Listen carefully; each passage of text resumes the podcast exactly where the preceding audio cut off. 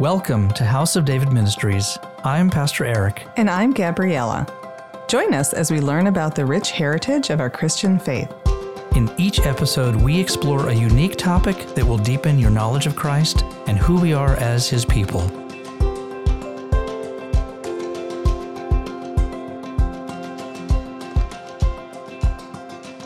Hello, and welcome to season four of the House of David podcast. For those of you who are new to House of David, we are a teaching ministry that helps Christians understand their biblical heritage and connection to Israel. If you have been following House of David podcast for a while, you may be wondering who I am, and you might also notice that we are starting off this season with a new podcast format. So, first of all, I would like to introduce myself. My name is Gabriella. I am Pastor Eric's sister, and I've joined House of David as a contributing commentator. I will be hosting the new podcast series along with Pastor Eric, in which we will be engaging in discussing and answering questions on many exciting topics, which we will expand on a bit later in today's podcast. So let's get started. Hi, Eric. Hi, Gabriella, and welcome to the House of David podcast. And I'm pretty excited to have you join us because I know that you're going to be able to add quite a bit of insight and depth to our episodes as we start digging into these different biblical topics. Well, I'm very excited for this new season, and I think our listeners will be blessed by this new podcast format. And yeah, and for our listeners, just to kind of let you know that the format has changed a bit. So previously, it was just me on the podcasts, and of course, now my sister Gabriella is here. And so going going forward, you're going to see that the podcasts will be a lot more conversational as we dig into these rich biblical topics. And we're going to explore some of the old topics. We're going to go back and revisit some of them and uh, dig in with some questions and go a little more deep into them. But we're also going to be exploring some new topics as well as we move into this new season. I thought it would be interesting to start out actually by talking about the mission of House of David Ministries and how it got started. I love hearing your story about how God has worked in your life and led you here. For those of you who don't know our story, Eric and I grew up in Israel and we were raised in a Jewish home. Now, you became a follower of Yeshua over 20 years ago, and I was saved about four years ago. That's a whole different story, um, which we can talk about another time. Yeah, we should actually. Yeah, we'll we'll plan a plan a podcast for that one. But I remember all those years where you were witnessing to your very secular Jewish family members, myself included, and you never got discouraged or gave up on us. So take us back a bit and tell us a little bit about your testimony and how House of David got started. And let's talk about what is the calling and mission today of the ministry. Sure, it's it's a long story, uh, so I'll just go into part of it. And I think the more interesting part started in the late 1990s, probably around 1997. And Kim, my wife, and I, we had moved to Northern Nevada. And I would say at that time, I was definitely not spiritual. I mean, I was not interested in any religion, Judaism, Christianity, or anything else for that matter. And Kim, you know, we had kids, two kids by then, and Kim decided that she wanted to raise her kids with some religious upbringing, which I was okay with if you know she could pick whatever she wanted. So we tried Judaism. We visited some synagogues. We really didn't find one close by that was fitting, it was a good fit for us. And so we agreed. It was really actually more Kim's idea to start visiting some churches. And eventually, uh, after visiting a number of churches, we decided that we were going to take the kids to church on Sunday for Sunday school, and they would get their biblical uh, education and upbringing. And essentially, we decided we were going to raise the kids as Christian. And I just want to so, ask you at this point, yeah. you had no spiritual connection to the church. No, you were just going. No, I was just going, right. Just going and listening and you know i was curious about you know what was christianity all about i didn't really i mean i certainly had heard about jesus but i i didn't know anything about christianity. I didn't, didn't know anything about denominations. I didn't know anything about christian theology or really for that part i really didn't know who jesus was.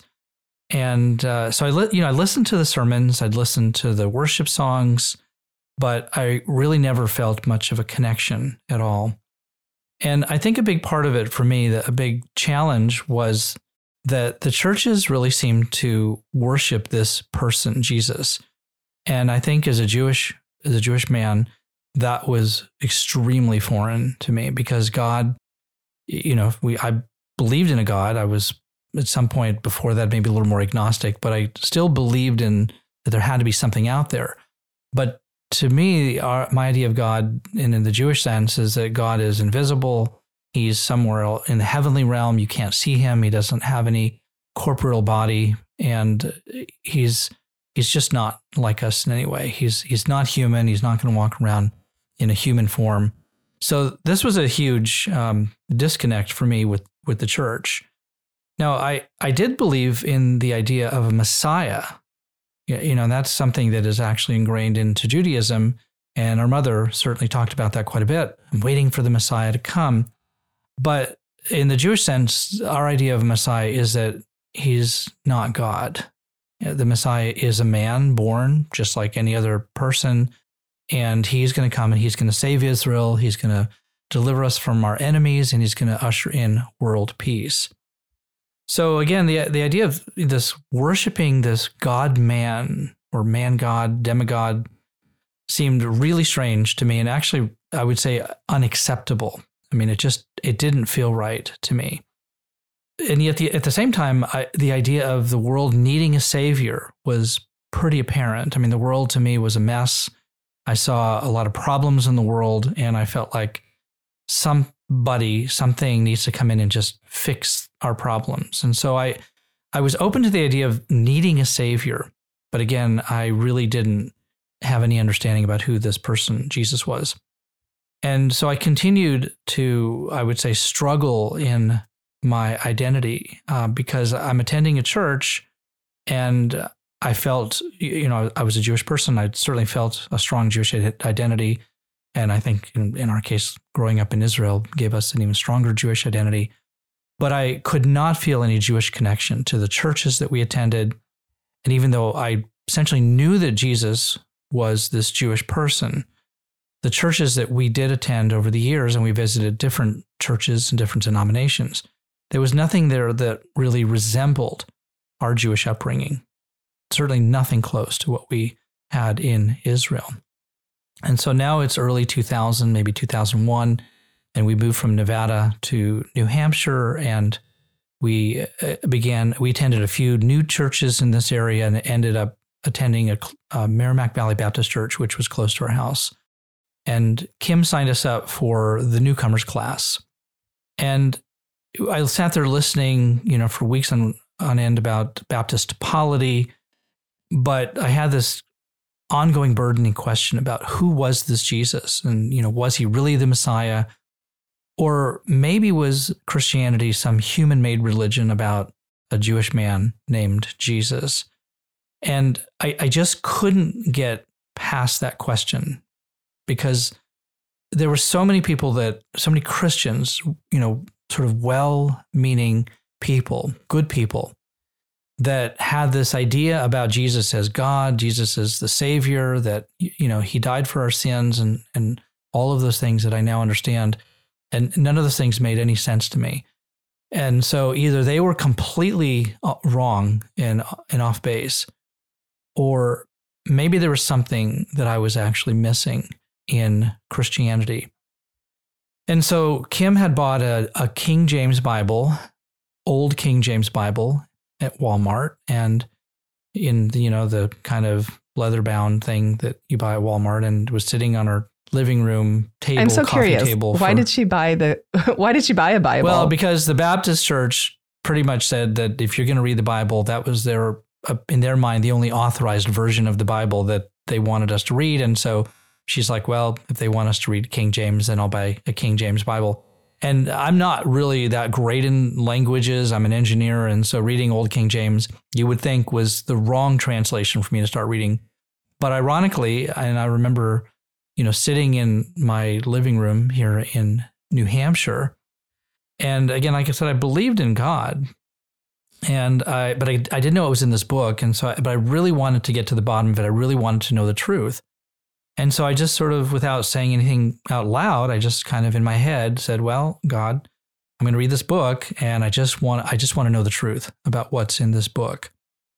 And um, that, and you know, that prayer was answered because as soon as I started reading, you know, really the, starting with Matthew, Matityahu, it was remarkable the amount of just, I would say, divine revelation that I was getting. Like light bulbs were just going off my head all over the place.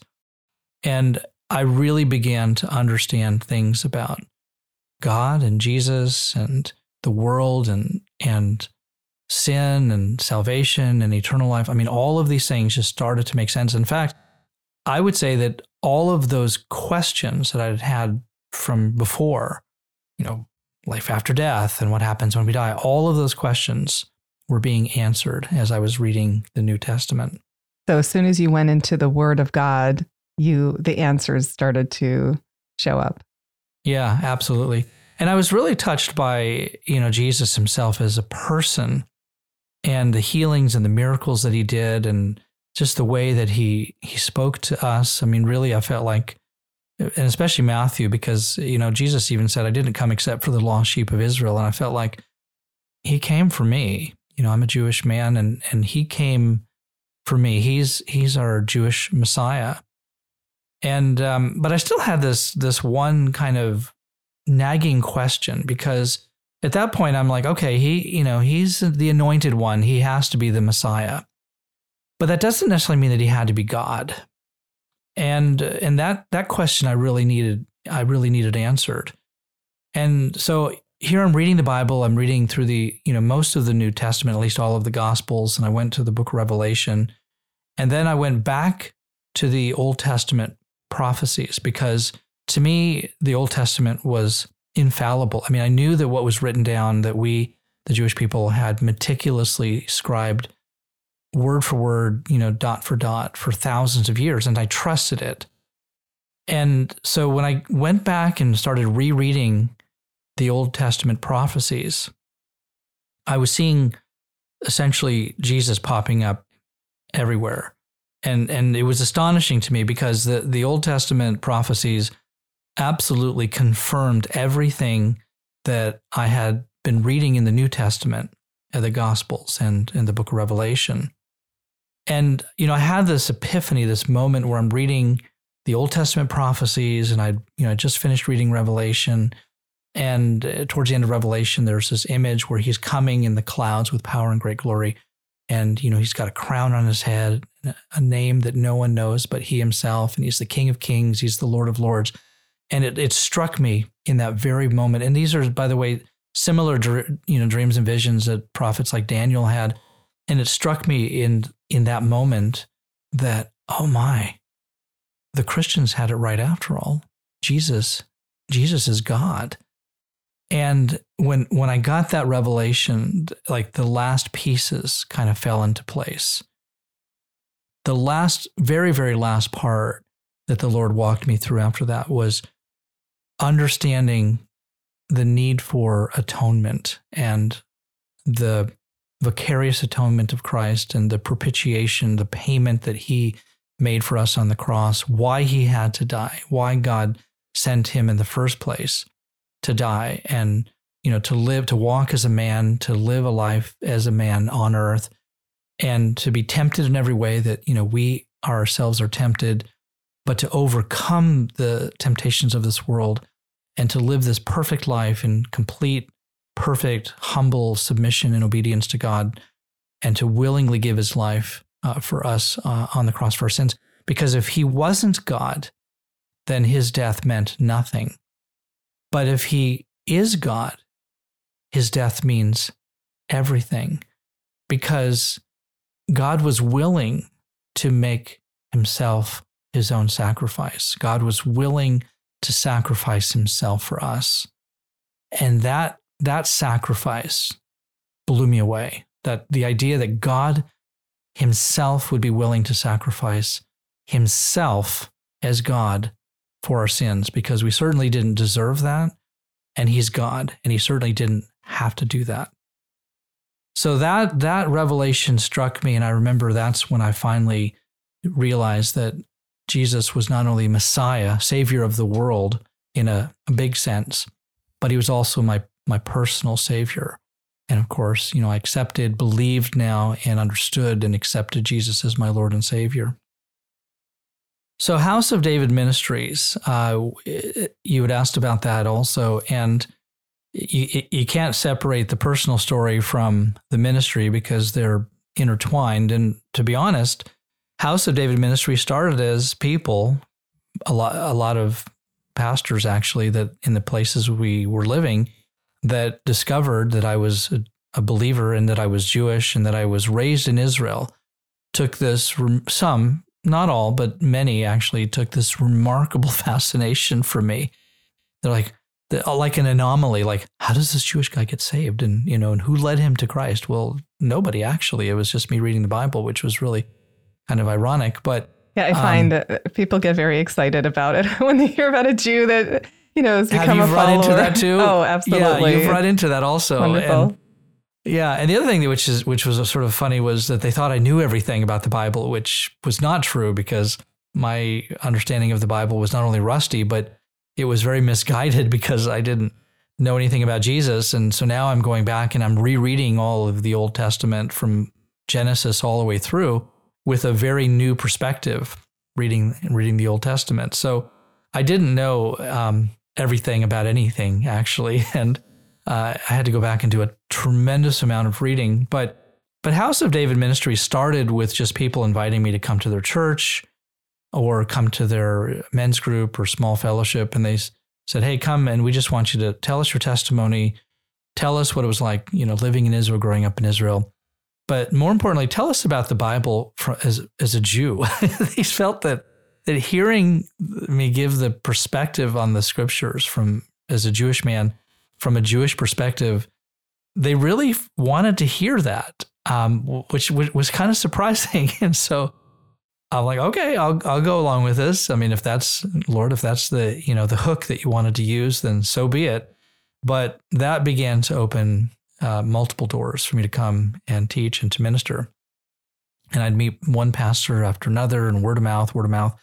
And eventually, I met a pastor, Samuel Walker, who was actually a Jewish pastor. He was a Jewish believer, and he invited me to start with him and with another pastor, start a collegiate ministry in the area we were, we were living in Chico, which is a college town north of Sacramento, and he invited me to start this collegiate ministry, and then a year later uh, offered to give me a pastoral ordination, and that was in 2000 and I think that was 2008. So I got saved probably around 2002 time period, maybe 2003.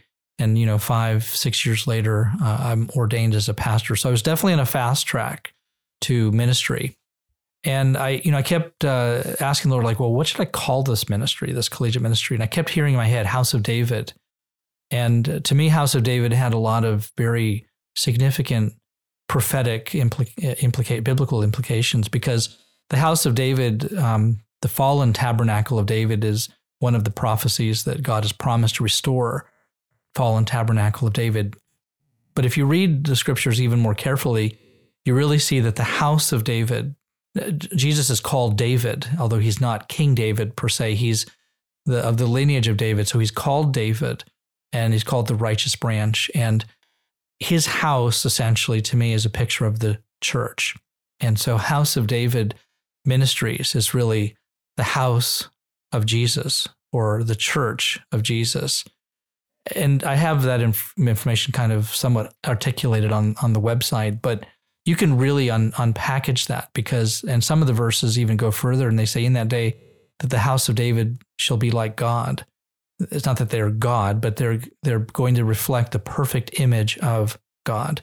And we know that we, the church, are being transformed day by day into the perfect image of Christ, who is God. So, the, you know, again, you can see the implications there. So, uh, I, you know, I'm, my heart was for discipleship, and I knew that that's where God wanted to take the church, and so that requires teaching, it requires instruction, it requires kind of personal one-on-one interaction. And I started this collegiate ministry with young college students from all over the world. They were coming to this little quaint little bungalow house in Chico, a few blocks from the university that was donated for me to use. And we'd, we'd worship, we'd pray, uh, we would, I would teach and disciple from scriptures. The vision uh, that House of David has today is much more clear and much more refined than it was 10, you know, say 10, 15 years ago. And and what I mean by that is that God's really given me a real strong heart for seeing the church come together as one family of God, one house, one household.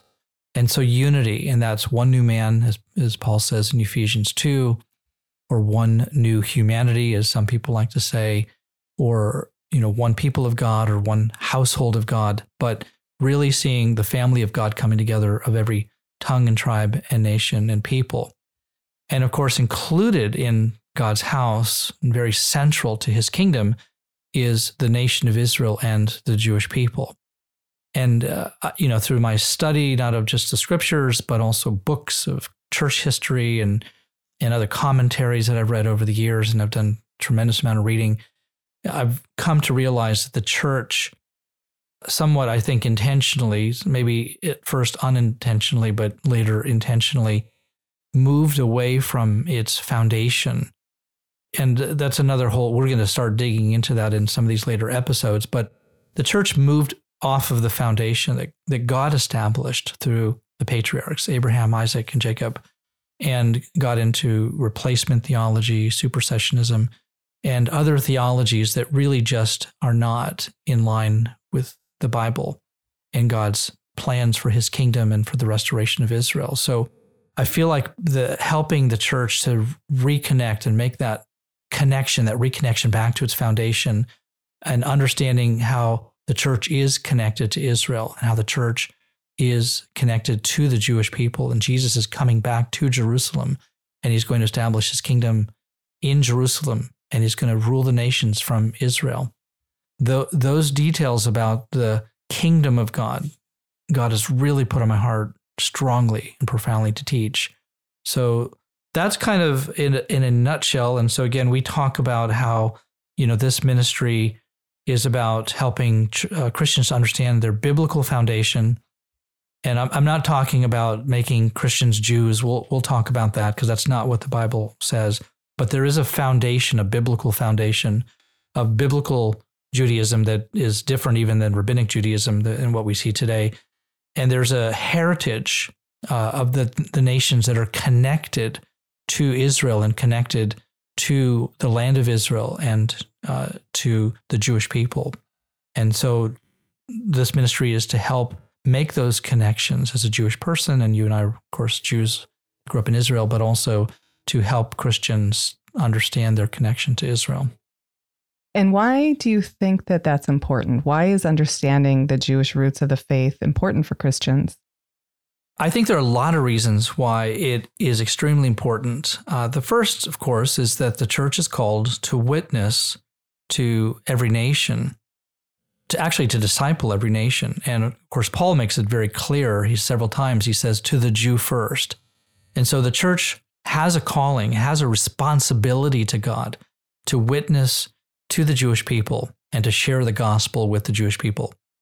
Even if they're not willing to listen, eh, you know, because anybody we share with, they might not be willing to listen, but that doesn't excuse us from the responsibility to share with them because if they share and they reject, then then it's on them. But if we share and they accept, then God is glorified in that.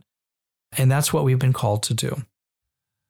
The other thing that is important, and Paul talks about this, is that the church is actually called to provoke Israel to jealousy, meaning that there's something about the church and the way that we ha- are walking in the anointing and the power of the Holy Spirit with signs and wonders and, and miracles that the church is supposed to walk in in that in the peace and love and joy and of the Holy Spirit and, and the comfort of the Holy Spirit and all of these things that we are promised and the Jewish people are supposed to, to look at us and be provoked to jealousy, to say, well, they have something that I want, something about these Christians that I don't have. And I, whatever it is that they have, I want it. And so our job is to preach the gospel and our job is to provoke people to jealousy. And it's really in loving them and you know showing them the love of God uh, and also the the power of the Holy Spirit and the anointing of the Holy Spirit that brings peace and all of the things that come with the fruit of the Spirit. People look at that and they say, "Yeah, I want I want part of that. I want to be part of that." I have uh, many Christian friends who have started celebrating the festivals and, and learning about the Jewish heritage of their faith. And, and they all feel that this has added so much richness to their lives. Yeah, absolutely. Well, and see, that's the thing about uh, a lot of the church focuses on the gospel of salvation, which is extremely important, and I wouldn't diminish that at all. But there's there's a bigger piece, what I call the gospel of the kingdom. And and like I said earlier, I mean, the, the when Jesus comes back, he's coming back to Jerusalem, and he's going to stand on the Mount of Olives. He's going to establish his earthly kingdom in Jerusalem, uh, in in Israel. Jesus is a Jew himself, and so he's coming back to this place. He's going to gather all of the lost tribes of Israel. He's going to bring the remnant of all the nations that have come out of the tribulation up to Jerusalem from year to year to worship him and to celebrate the Feast of Tabernacles. And so there's kingdom value for the church in understanding its biblical foundation and that it is connected to, to ancient and to modern Israel. So there's this spiritual heritage that uh, the church is part of the restoration of Israel. Even now, even before Christ returns, and this is going to lead up to the return of Christ. And the church is promised to rule and reign with Christ over all the nations of the earth. And so Psalms, the psalm reads, Ask of me, and I will give you the nations as an inheritance, for an inheritance. And so clearly, Jesus is going to receive the earth as an inheritance. And we, the church, are going to rule and reign with him, which means that we receive the nations of the earth as an inheritance. And so the nations are directly connected to the Jewish people. In fact, in, in Deuteronomy chapter 32, verse 8, it says, When the Most High divided their inheritance to the nations, when he separated the sons of Adam, he set the boundaries of the peoples according to the number of the children of Israel. And the Hebrew is Bnei Israel, it's sons of Israel. And so clearly every nation is connected to Israel. And so, in fact, we see the New Jerusalem, it has 12 gates, right? And they're, the 12 gates are named after the 12 tribes of Israel. It has a foundation that are the 12 apostles of the Lamb, who are all Jews. Our eternal destiny is in Christ, who is a Jew, but it's also connected to Israel. Well, I am really excited to see the New Jerusalem. I'm sure all of us are waiting expectantly for those days. So, Eric, tell us about some more of the topics that our listeners can look forward to in the upcoming season. Well, we've got a lot of great topics that we want to share with you. We're going to explore the importance of the Old Testament and its connection to the New Testament and the Old and the New Covenants. We're going to dig into God's festivals and his holy convocations. We're going to talk about ecclesiology and how the church and Israel are connected, how they're uh, joined together in unity, every nation, every tongue and tribe and language. And we're going to talk about biblical prophecy, eschatology that point to the return of Christ and the restoration of Israel. Well, it was great to hear your story again, Eric. And I know we are all really excited about this new season of teachings and discussions. Thank you again for joining us today. Everyone, please subscribe to our channel. And if you enjoyed this podcast, we encourage you to like it and share it with others. We look forward to you joining us next time on House of David podcast. If you have enjoyed this podcast from House of David Ministries, make sure you subscribe to our channel and don't forget to visit our website where you can sign up for our monthly newsletter. We pray the Lord richly bless you, and we look forward to having you join us again for our next episode.